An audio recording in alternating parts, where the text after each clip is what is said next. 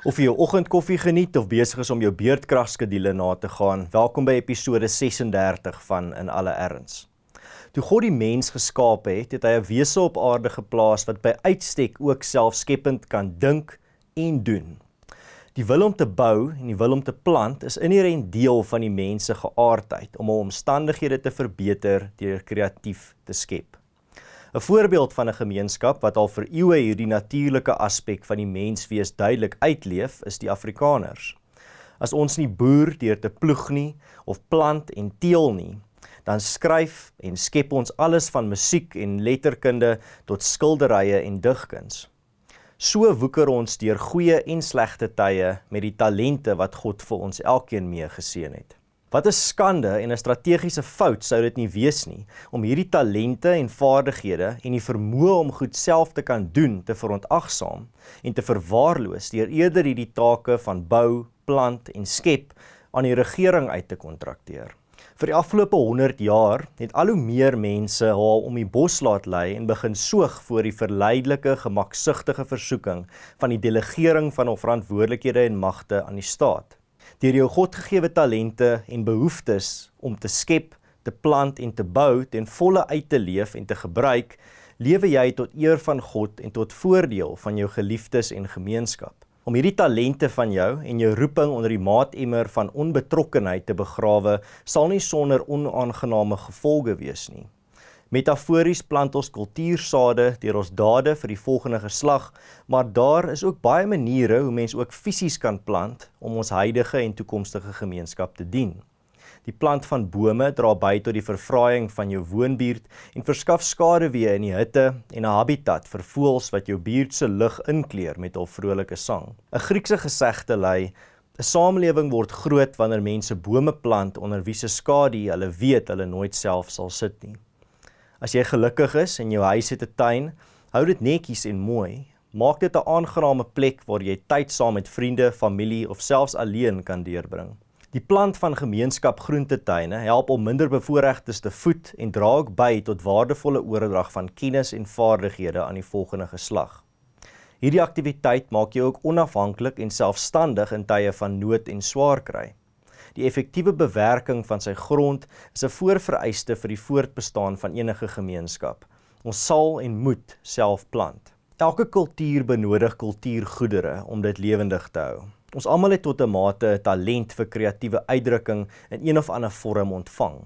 Skilder, musiek, sang, houtwerk of beeldwerk, letterkunde, digkuns, poësie, toneelspel, stories vertel ensovoorts Dis alles maniere waarop ons kultuurgoedere skep wat ons kultuur ryker maak en lewendig hou.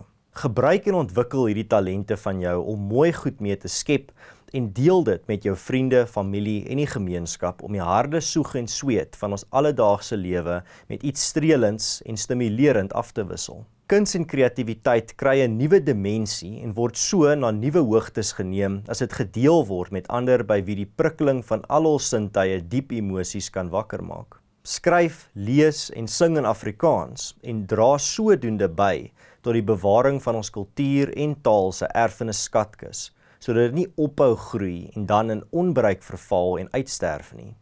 Ons sal en moet self skep. Daar is min dinge so lekker soos om agteroor te sit, te ontspan en terug te kyk na 'n lang dag se goeie werk, veral wanneer jy boonop gebou het aan iets vir jou gesin of gemeenskap van die asemrowende katedrale wat mense in Europa kan besigtig, het honderde jare geneem om te voltooi. Die oorspronklike bouers en argitekte wat daarmee begin het, het dit gedoen met die volle wete dat hulle beslis nie hul werk se eindproduk gaan aanskou nie. Ten spyte daarvan het hulle dit steeds aangepak, want hulle het gebou vir iets groter as hulself en vir toekomstige geslagte. Hierdie land staan vol monumente wat ons voorouers vir ons en vir ander help bou het. Kom ons neem inspirasie uit daardie edele ingesteldheid en doen elkeen ons deel om te help bou aan 'n beter toekoms vir onsself en vir ons nageslag sodat hulle, soos ons, vry en voorspoedig aan die suidpunt van Afrika kan voortbestaan. Ons bou om te bly. Ons sal en moet self bou. Hoe nader jy aan jou natuurlike aard leef, hoe gelukkiger en tevrede sal jy voel. Deel van jou aard as mens is om te skep en te bou deur te sukkel en deur hard te werk. 'n Wyse ou man het vir my gesê: Mense wat die meeste sukkel, sukkel omdat hulle nie hou daarvan om te sukkel nie. Plant ywerig vir die toekoms. Skep blymoedig wat mooi is en bou sonder ophou wat nodig is, want die Bybel sê vir ons in die sweet van jou aanskyn sal jy jou brood verdien. Die solidariteitsbeweging is gegrond op die basiese beginsels van skepende vernuwing, die handhawing van ons beproefde waardes en ons bou aan 'n toekoms. Deur te skep, leef jy volledig volgens jou aard.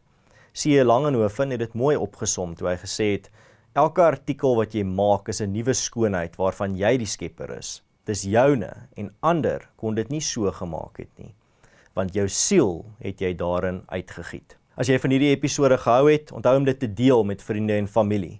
As jy wil deelneem aan die groter gesprek, los ook jou kommentare in die kommentaarafdeling onder hierdie episode. Ek is Erns van Sail. Hou moed, hou koers, dink vir jouself en dink vooruit. Tot volgende keer.